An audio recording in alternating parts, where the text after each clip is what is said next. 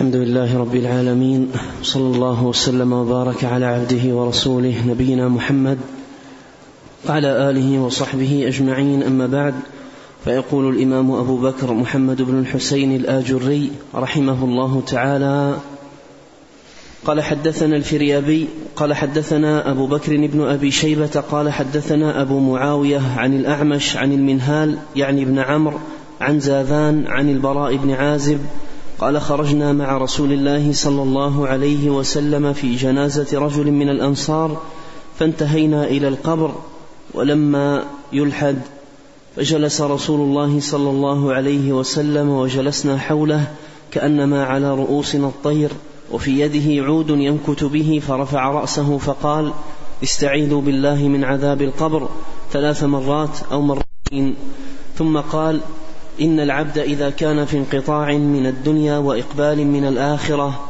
نزل إليه من السماء ملائكة بيض الوجوه كأن وجوههم الشمس حتى يجلسوا منه مد البصر. معهم كفن من أكفان الجنة وحنوط من حنوط الجنة ثم يجيء ملك الموت. فيجلس عند رأسه فيقول أيتها النفس المطمئنة اخرجي إلى مغفرة من الله ورضوان. فتخرج تسيل كما تسيل القطرة من السقاء فيأخذها. فإذا أخذها لم يدعها في يده طرفة عين حتى يأخذوها فيجعلوها في تلك الأكفان وفي ذلك الحنوط فتخرج منه كأطيب نفحة مسك وجدت على وجه الأرض فيصعدون بها فلا يمرون على ملأ من الملائكة إلا قالوا ما هذا الروح الطيب؟ فيقولون هذا فلان بن فلان. بأحسن أسمائه التي كان يسمى بها في الدنيا حتى يصعدوا بها إلى السماء الدنيا فيستفتح فيفتح له فيستقبله من كل سماء مقربوها إلى السماء التي تليها حتى ينتهى حتى ينتهى بها إلى السماء السابعة. فيقول الله عز وجل اكتبوا كتاب عبدي في عليين في السماء السابعة وأعيدوه إلى الأرض فإني منها خلقتهم وفيها أعيدهم ومنها أخرجهم تارة أخرى. قال فتعاد روحه في جسده ويأتيه ملكان فيجلسانه فيقولان له من ربك؟ فيقول ربي الله. فيقولان له ما دينك؟ فيقول ديني الإسلام. فيقولان له ما هذا الرجل الذي بعث فيكم؟ فيقول هو رسول الله صلى الله عليه وسلم. فيقولان فيقولان له ما, ما علمك؟ فيقول قرأت كتاب الله وآمنت به وصدقت به فينادي مناد من السماء صدق عبدي فأفرشوه من الجنة وألبسوه من الجنة وافتحوا له بابا إلى الجنة فيأتيه من طيبها وروحها ويفسح له في قبره مد بصره ويأتيه رجل حسن الوجه حسن الثياب طيب الريح فيقول أبشر بالذي يسرك. هذا يومك الذي كنت توعد. فيقول من أنت؟ فوجهك الوجه الذي يجيء بالخير. فيقول أنا عملك الصالح. فيقول يا رب أقم الساعة حتى أرجع إلى أهلي وأمالي. وإن العبد الكافر إذا كان في انقطاع من الدنيا وإقبال من الآخرة نزل إليه من السماء ملائكة سود الوجوه معهم المسوح يجلسون منه مد البصر. قال ثم يجيء ملك الموت حتى يجلس عند رأسه فيقول أيتها النفس الخبيثة اخرجي إلى سخط من الله وغضب. فتفرق في, فتفرق في جسده قال فيخرجها تتقطع معها العروق والعصب. كما ينزع السفود كما ينزع السفود من الصوف المبلول فيأخذها. فإذا أخذها لم يدعها في يده طرفة عين حتى يأخذوها في تلك المسوح فيخرج منه كأنتن ريح جيفة وجدت على وجه الأرض فيصعدون بها فلا يمرون بها على ملأ من الملائكة إلا قالوا ما هذا الروح الخبيث. فيقولون فلان ابن فلان بأقبح أسمائه التي كان يسمى بها في الدنيا حتى ينتهى بها إلى السماء الدنيا فيستفتحون فلا يفتح لهم. ثم قرأ رسول الله صلى الله عليه وسلم لا تفتح لهم أبواب السماء ولا يدخلون الجنة حتى يلج الجمل في سم الخياط. قال فيقول الله عز وجل اكتبوا كتاب عبدي في السجين في الأرض السفلى وأعيدوه إلى الأرض فإني منها خلقتهم وفيها أعيدهم ومنها أخرجهم تارة أخرى. قال فتطرح روحه طرحا قال ثم قرأ رسول الله صلى الله عليه وسلم ومن يشرك بالله ما خر من السماء فتخطفه الطير أو تهوي به الريح في مكان سحيق فتعاد روحه في جسد يأتيه ملكان فيجلسانه فيقول ربك؟ فيقول ها ها لا أدري. ويقولان له ما دينك؟ فيقول ها ها لا أدري. قال فيقول قال فينادي مناد من السماء أفرشوا له من النار وألبسوه من النار وافتحوا له بابا من النار فيأتيه من حرها وسمومها قال ويضيق عليه قبره حتى تختلف فيه أضلاعه ويأتيه رجل قبيح الوجه قبيح الثياب منتن الريح فيقول أبشر بالذي يسوءك هذا يومك الذي كنت توعد فيقول من أنت فوجهك الوجه الذي يجيء بالشر فيقول أنا عملك الخبيث فيقول رب لا تقم الساعة رب لا تقم الساعة. قال أخبرنا أبو جعفر محمد بن صالح بن ذريح العكبري قال حدثنا هناد بن السري قال حدثنا أبو معاوية عن الأعمش عن المنهال عن زاذان عن البراء بن عازب رضي الله عنه قال خرجنا مع رسول الله صلى الله عليه وسلم في جنازة رجل من الأنصار وذكر الحديث بطوله. وقال حدثنا أبو محمد بن صاعد قال حدثنا الحسين بن الحسن المروزي قال أخبرنا أبو معاوية الضرير قال حدثنا الأعمش عن المنهال بن عمرو عن زاذان عن البراء بن عازب قال خرجنا مع رسول الله صلى الله عليه وسلم وذكر الحديث بطوله. بسم الله الرحمن الرحيم. الحمد لله رب العالمين وأشهد أن لا إله إلا الله وحده لا شريك له وأشهد أن محمدا عبده ورسوله صلى الله وسلم عليه وعلى آله وأصحابه أجمعين. اللهم علمنا ما ينفعنا وانفعنا بما علمتنا وزدنا علما وأصلح لنا شأننا كله ولا تكلنا إلى أنفسنا طرفة عين. أما بعد ساق المصنف رحمه الله تعالى في هذا الموضع هذا الحديث الطويل حديث البراء بن عازب رضي الله عنه وفيه إثبات فتنة القبر وعذاب القبر ونعيمه وذكر فيه صلوات الله وسلامه عليه أمور عظيمة مما يكون للمسلم في قبره ومما يكون أيضا للكافر في قبره. وأن ذلك يبدأ من أول إدراج الميت في قبره. تبدأ أمور الآخرة تبدأ المساءلة ثم من بعد ذلك النعيم أو العذاب. قال رضي الله عنه خرج مع خرجنا مع رسول الله صلى الله عليه وسلم في جنازة رجل من الأنصار. لم يسم هذا الرجل والخروج كان إلى البقيع. قال خرجنا مع رسول الله صلى الله عليه وسلم في جنازة رجل من الأنصار فانتهينا إلى قبر ولما يلحد أي لم يحفر بعد اللحد الذي يدرج فيه الميت. بقي فيه استكمال في لا في حفر لحده والمكان الذي يدرج فيه. ولما نافية للشيء الذي لم يقع لكن ينتظر ويتوقع وقوعه. فجلسنا فجلس رسول الله صلى الله عليه وسلم وجلسنا حوله. فجلس رسول الله صلى الله عليه وسلم وجلسنا حوله. هذا الجلوس لهذا السبب الذي قدم قدم ذكره البراء رضي الله عنه وهو أنه لما يلحد بعد.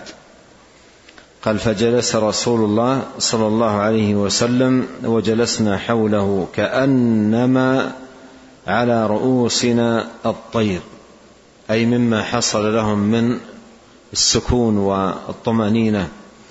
والتوقير أيضا لمجلس النبي عليه الصلاة والسلام كأنما على رؤوسنا الطير والطير لا تقع إلا على الشيء الساكن. فهذا يدل على عظم السكون والطمأنينة التي كانوا عليها وفي يده عود ينكت به. وفي يده عود ينكت به. وهذا فعل المتفكر المتأمل. وهذا معروف في أفعال الناس عندما يكون الإنسان جالس على الأرض على التراب وبيده شيء أو ربما بإصبعه يحرك الأرض أو يحرك التراب بعود في يده. ويحرك ذهنه يتأمل يتفكر. قال ينكت الأرض بعود بيده. حتى قيل إن النكتة العلمية عندما يقال هذه نكتة علمية قيل أصلها من النكت الذي بالعود. النكت الذي بالعود في الأرض لأنه عادة يفعل عند التأمل والتفكر واستظهار المعاني. قال وفي يده عود ينكت به فرفع رأسه. فقال استعيذوا بالله من عذاب القبر ثلاث مرات أو مرتين التكرار للتأكيد والاهتمام بالأمر وأن الاستعاذة من عذاب القبر من المطالب المهمة التي ينبغي أن يحرص عليها المسلم وهي دعوة يتأكد على المسلم أن يعتني بها. وقد تكرر عن نبينا عليه الصلاة والسلام الأمر بهذه الدعوة العظيمة الاستعاذة بالله من عذاب القبر. والاستعاذة طلب العود فهي لجوء إلى الله واعتصام به مما يخافه الإنسان ويخشاه. قال استعيذوا بالله من عذاب القبر ثم قال إن العبد المؤمن إذا كان في انقطاع من الدنيا وإقبال من الآخرة يعني إذا حضره الموت وكان في انقطاع يعني انتهاء من الدنيا وإقبال على الدار الآخرة نزل إليه من السماء ملائكة. بيض الوجوه كأن وجوههم الشمس أي من الضياء والحسن والنور كأن وجوههم الشمس حتى يجلسوا منه مد البصر. يجلس منه مسافة ليست ببعيدة. وهذا الجلوس جلوس انتظار. وأيضا شوق ينتظرون قبض ملك الأرواح الذي وكل الله سبحانه وتعالى إليه القبض لروح هذا المؤمن حتى يستلم منه الروح مباشرة على إثر القبض لها. حتى يجلس منه مد البصر معهم كفن من أكفان الجنة وحنوط من حنوط الجنة. والحنوط ما يخلط من الطيب فيجعل في الكفن وفي جسد الميت. ثم يجيء ملك الموت فيجلس عند رأسه فيقول أيتها النفس المطمئنة؟ المطمئنة أي بالإيمان. اذ الطمأنينة هنا طمأنينة الإيمان وهذا فيه أن الإيمان طمأنينة. وقد قال الله سبحانه وتعالى الذين آمنوا وتطمئن قلوبهم. بذكر الله. ألا بذكر الله تطمئن القلوب. فهذا فيه أن الإيمان طمأنينة وأن نفس المؤمن مطمئنة بما آتاه الله سبحانه وتعالى من إيمان وذكر لله عز وجل. ولا يمكن للنفس أن تطمئن إلا بالإيمان إلا بالإيمان وأعماله. أيتها النفس المطمئنة اخرجي إلى مغفرة من الله عز وجل ورضوان. وهذا أيضا فيه تبشير للميت وأن خروج روحه منه خروج سعادة خروج نعيم ولذة فهي خروج إلى مغفرة. ورضوان.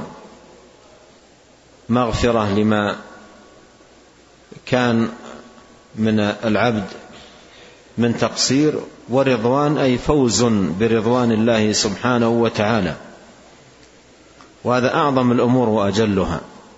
ورضوان من الله أكبر.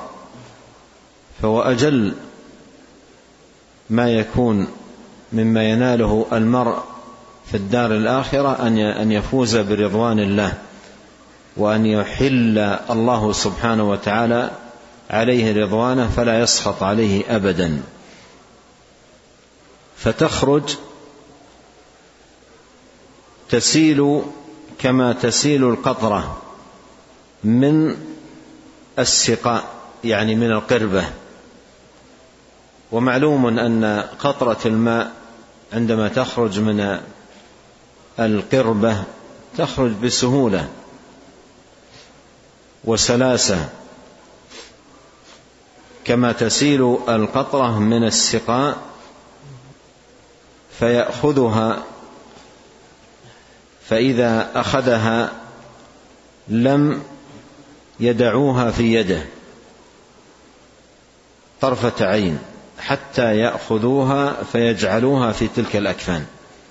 يعني ما ما ما تترك أو ما يترك هؤلاء الملائكة الذين وجوههم بيض كأن وجوههم الشمس من البياض والإضاءة لا يتركون روح المؤمن في يد ملك الملك الذي وكل إليه بقبض الأرواح بل لا يدعونها في يده طرفة عين يعني يأخذونها منه أخذا سريعا. وهذا فيه دلالة على أمر ذكره العلماء وهو اشتياق هؤلاء الملائكة لهذه الروح ومحبتهم لها وحرصهم عليها. وهذا فعل المحب المشتاق. فلا يدعوها في يده طرفة عين حتى يأخذوها فيجعلوها في تلك الأكفان. وفي ذلك الحنوط. فتخرج منه كأطيب نفحة مسك وجدت على وجه الأرض فيصعدون بها أي بروحه فلا يمرون على ملأ من الملائكة إلا قالوا ما هذا الروح الطيب. فيقولون هذا فلان ابن فلان بأحسن أسمائه التي كان يسمى بها في الدنيا حتى يصعد به إلى السماء الدنيا فيستفتح فيفتح له فيستقبله من كل سماء مقربوها إلى السماء التي تليها. وفي بعض المصادر فيشيعه. من كل سماء مقربوها إلى السماء التي تليها حتى ينتهى به إلى السماء السابعة. فيقول الله عز وجل اكتبوا كتاب عبدي في عليين والأقرب والله أعلم أن الكتاب هنا صحائف الأعمال أعمال هذا العبد والطاعات العظيمة وأنواع القرب التي كان يتقرب بها إلى الله سبحانه وتعالى في عليين في السماء السابعة. وأعيدوه إلى الأرض فإني منها خلقتهم وفيها أعيدهم ومنها أخرجهم تارة أخرى. قال فتعاد روحه في جسده ويأتيه ملكان. هذا الصعود والعود لا يأخذ إلا وقتا يسيرا.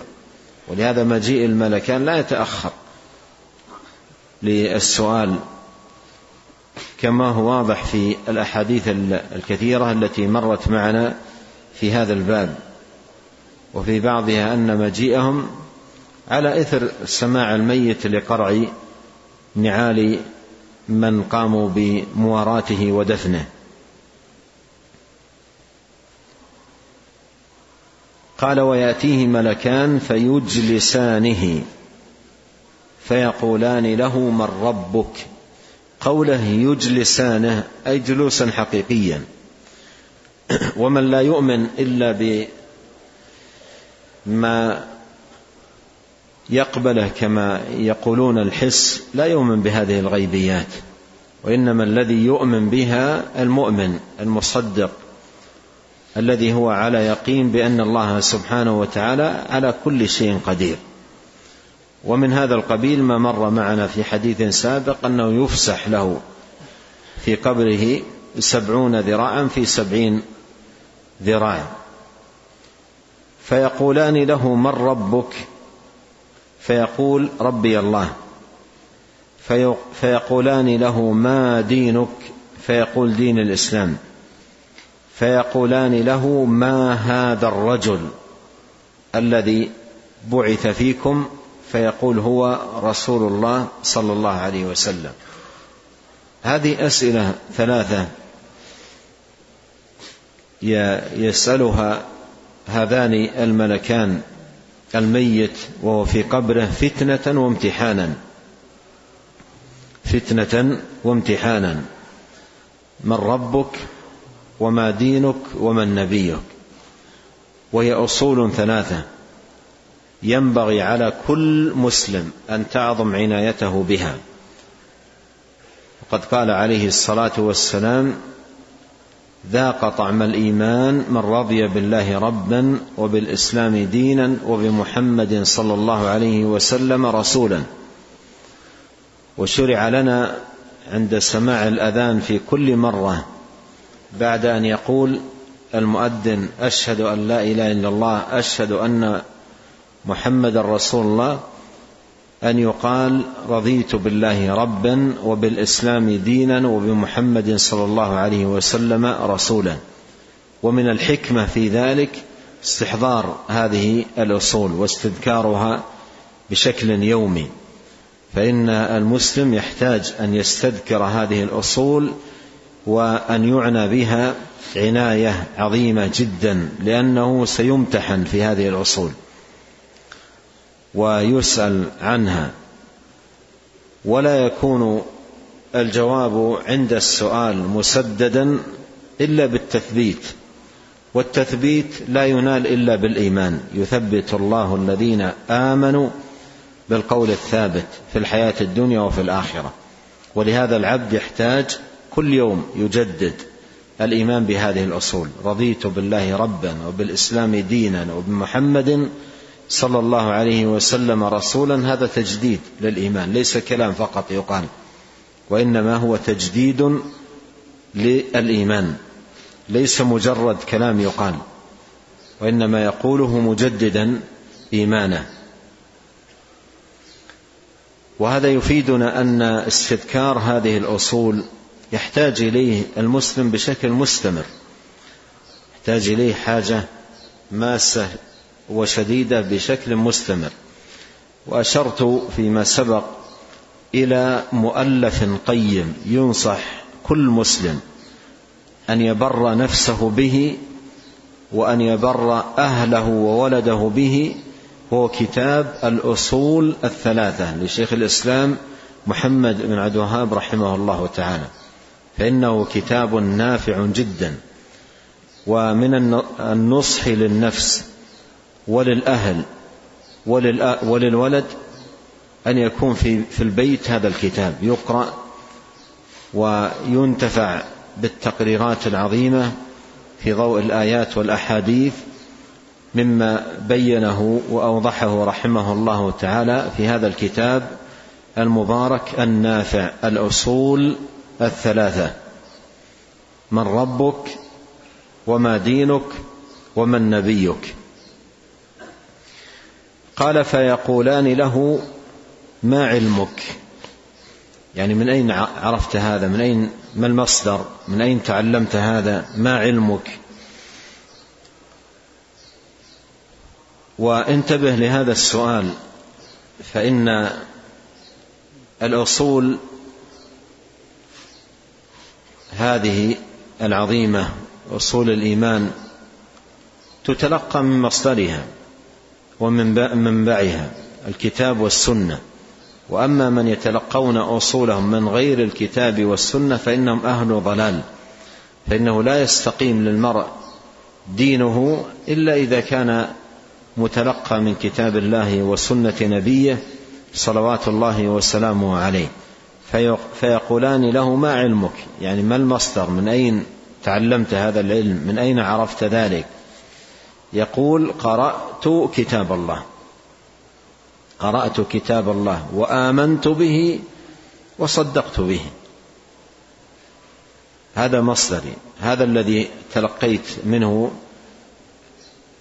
هذا العلم وعرفت من خلاله هذه الأصول العظيمة.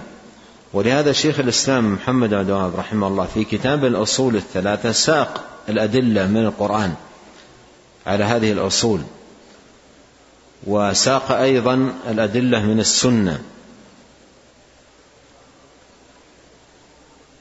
فجمع في هذا الباب جمعا تمس حاجة كل مسلم إليه في معرفة هذه الأصول بأدلتها. قال قرأت كتاب الله وآمنت به وصدقت.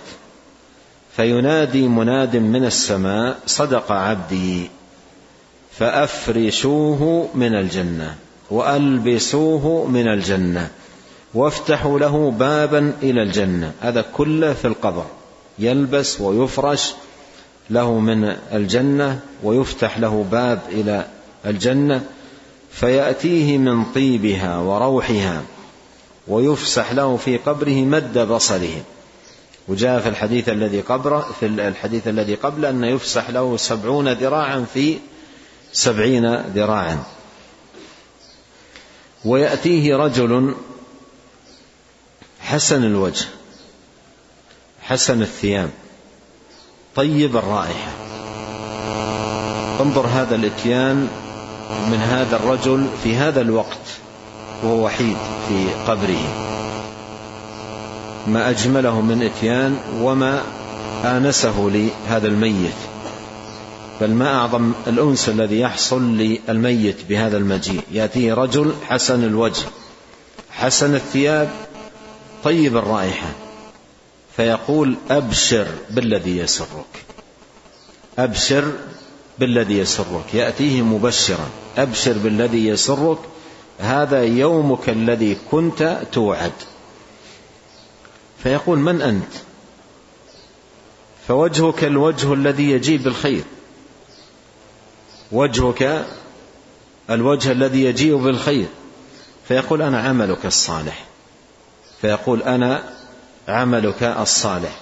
يتمثل عمله الصالح من صيام وطاعة وعبادة وذكر لله سبحانه وتعالى وبر وصلة وإحسان إلى غير ذلك كل هذه تتمثل له في قبره على هذه الصفة فتأتيه بصفة رجل صالح طيب الريح حسن الثياب حسن الوجه وتخاطبه هذا الخطاب الجميل.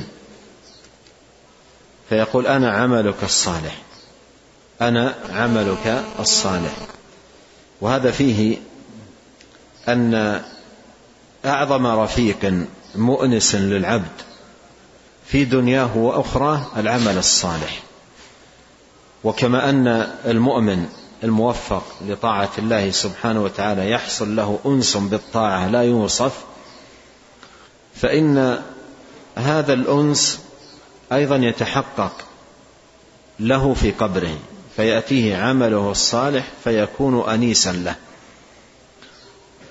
يذهب عنه ماله ويذهب عنه ولده ولا يكون أنيسه في قبره إلا عمله الصالح. فيقول يا رب أقم الساعة حتى أرجع إلى أهلي ومالي. يا رب أقم الساعة حتى أرجع إلى أهلي ومالي.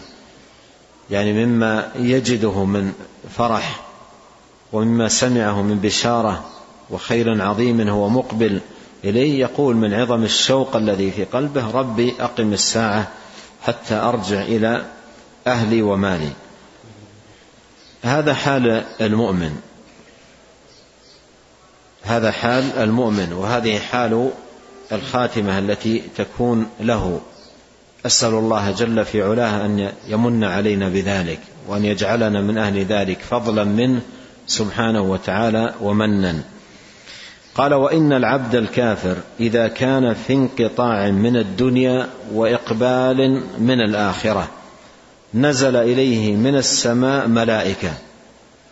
سود الوجوه. انظر في الأول بيض الوجوه. هنا ينزل ملائكة سود الوجوه معهم المسوح. والمسوح هو اللباس الخشن يجلسون منه مد البصر. يجلسون منه مد البصر. هناك في الأول في كفن من أكفان الجنة وحنوط من حنوط الجنة وهؤلاء يأتون ومعهم المسوح يجلسون منه مد البصر. قال ثم يجيء ملك الموت حتى يجلس عند رأسه فيقول أيتها النفس الخبيثة أيتها النفس الخبيثة. والخبث هنا خبث الكفر بالله سبحانه وتعالى ونجاسة الكفر بالله جل وعلا. اخرجي إلى سخط من الله وغضب. اخرجي إلى سخط من الله وغضب. فتفرق في جسده. يعني تنتشر في في جسده تذهب في آه، أجزاء البدن متفرقة في في جسده.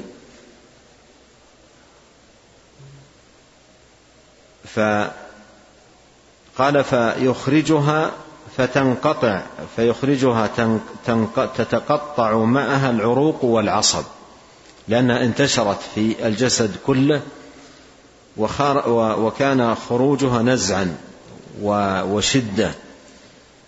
وانتشارها في الجسد عند مجيء القبض من الكراهية من الكراهية للموت كراهية المفارقة.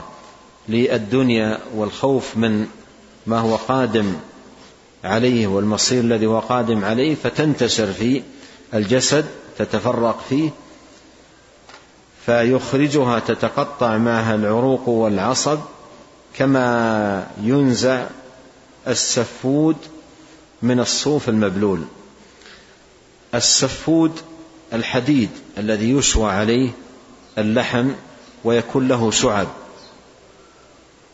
لو جئت بالسفود والمسوح الذي هو الخشن من اللباس فإنه يلتصق إذا وضعته على على هذا الحديد الذي له شعب يصعب حينئذ نزعه إلا بشدة وقوة لأنه يلتصق فيه التصاقا شديدا فيكون نزعه نزعا شديدا.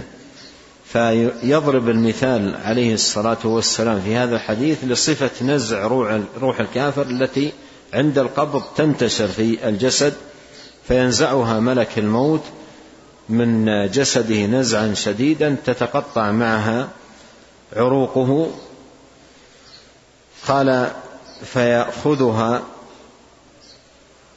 أي الملك فإذا أخذها لم يدعها في يده طرفة عين حتى يأخذوها في تلك المسوح فيخرج منها كأنتن ريح جيفة وجدت على وجه الأرض فيصعدون بها. وهذا صعود الأول صعود تكرمة وهذا الصعود افتضاح وهذا صعود افتضاح. فلا يمرون بها على ملأ من الملائكة إلا قالوا ما هذه الروح الخبيثة؟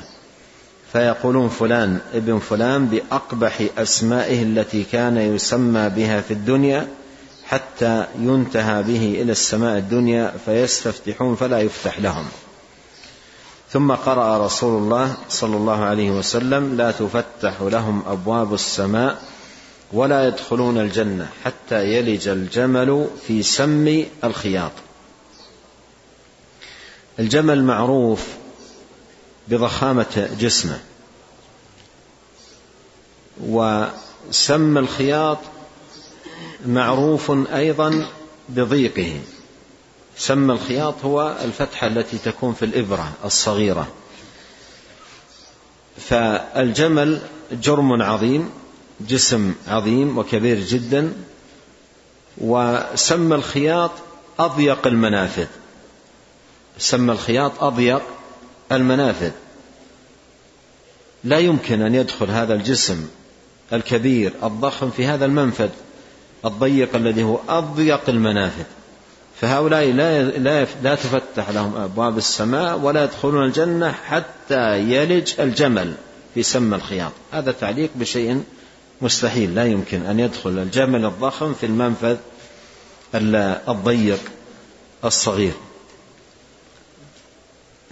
قال فيقول الله عز وجل اكتبوا كتاب عبدي في سجين في الأرض السفلى الأول المؤمن في عليين في السماء السابعة.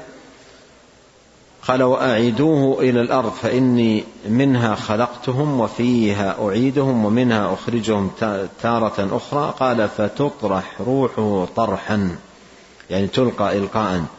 ثم قرأ رسول الله صلى الله عليه وسلم ومن يشرك بالله فكأنما خر من السماء فتخطفه الطير أو تهوي به الريح في مكان سحيق.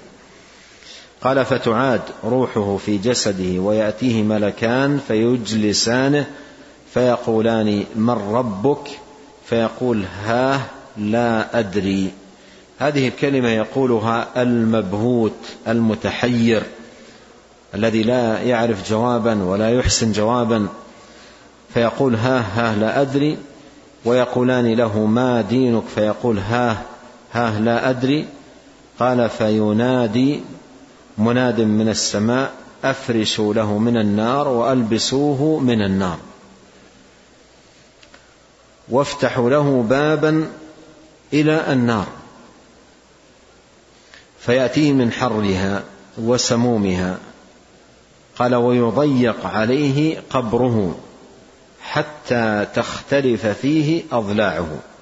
معنى اختلاف الأضلاع يعني يدخل العظم الذي في أو العظام التي في الجنب الأيمن في في الجهة الأيسر اليسرى والذي في العظام التي في الجهة اليسرى من الضغطة تكون في الجهة اليمنى تختلف أضلاعه. الذي في اليمين في اليسار والذي في اليسار في اليمين تتداخل أضلاعه من شدة الضغطة. وهذه الضغطة نوع من العذاب الذي يكون لهذا الميت.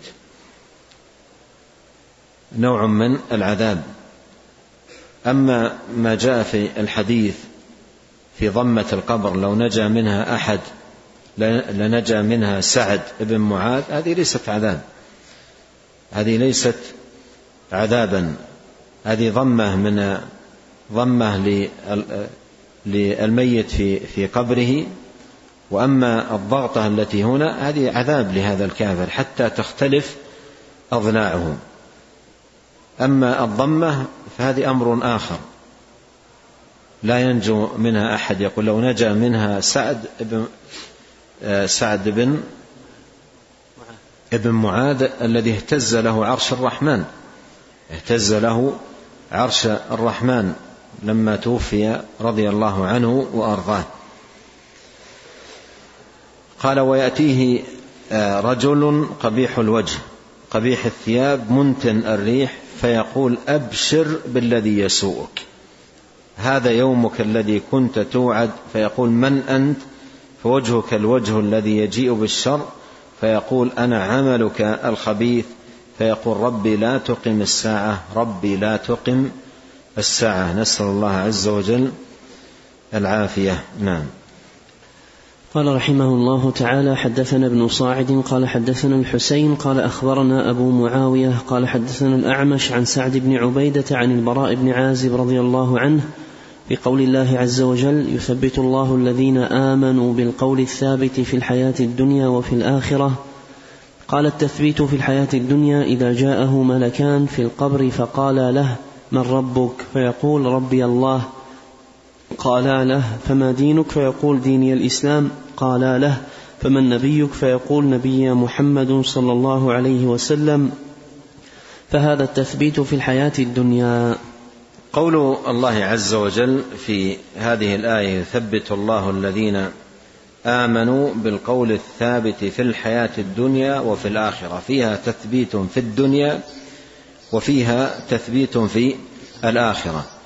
وفي هذا الأثر عن البراء رضي الله عنه راوي الحديث المتقدم فيه أن التثبيت في الدنيا الذي هو قبل الآخرة يتناول التثبيت في القبر كما أنه أيضا يتناول التثبيت في الدنيا على الإيمان. فإن الله عز وجل يثبت المؤمن على الإيمان ويثبته في القبر. عند سؤال الملكين. وفي هذا أيضا أن التثبيت عند السؤال من الله جل وعلا. هو ثمره من ثمار الإيمان. يثبت الله الذين آمنوا بالقول الثابت في الحياة الدنيا وفي الآخرة ويضل الله الظالمين ويفعل الله ما يشاء. نسأل الله عز وجل أن يحيينا مسلمين وأن يتوفانا مؤمنين وأن يثبتنا بالقول الثابت في الحياة الدنيا وفي الآخرة وأن يصلح لنا ديننا الذي هو عصمة أمرنا وأن يصلح لنا دنيانا التي فيها معاشنا وأن يصلح لنا آخرتنا التي فيها معادنا وأن يجعل الحياة زيادة لنا في كل خير والموت راحة لنا من كل شر. اللهم اغفر لنا ولوالدينا ولمشايخنا ولولاة أمرنا والمسلمين والمسلمات والمؤمنين والمؤمنات الأحياء منهم والأموات. اللهم آت نفوسنا تقواها وزكها. أنت خير من زكاها. أنت وليها ومولاها. اللهم إنا نسألك الثبات في الأمر والعزيمة على الرشد ونسألك موجبات رحمتك وعزائم مغفرتك ونسألك شكر نعمتك وحسن عبادتك ونسألك قلبا سليما ولسانا صادقا ونسألك من خير ما تعلم ونعوذ بك من شر ما تعلم ونستغفرك لما تعلم إنك أنت علام الغيوب. سبحانك اللهم وبحمدك أشهد أن لا إله إلا أنت أستغفرك وأتوب إليك. اللهم صل وسلم على عبدك ورسولك نبينا محمد وآله وصحبه. جزاكم الله خيرا.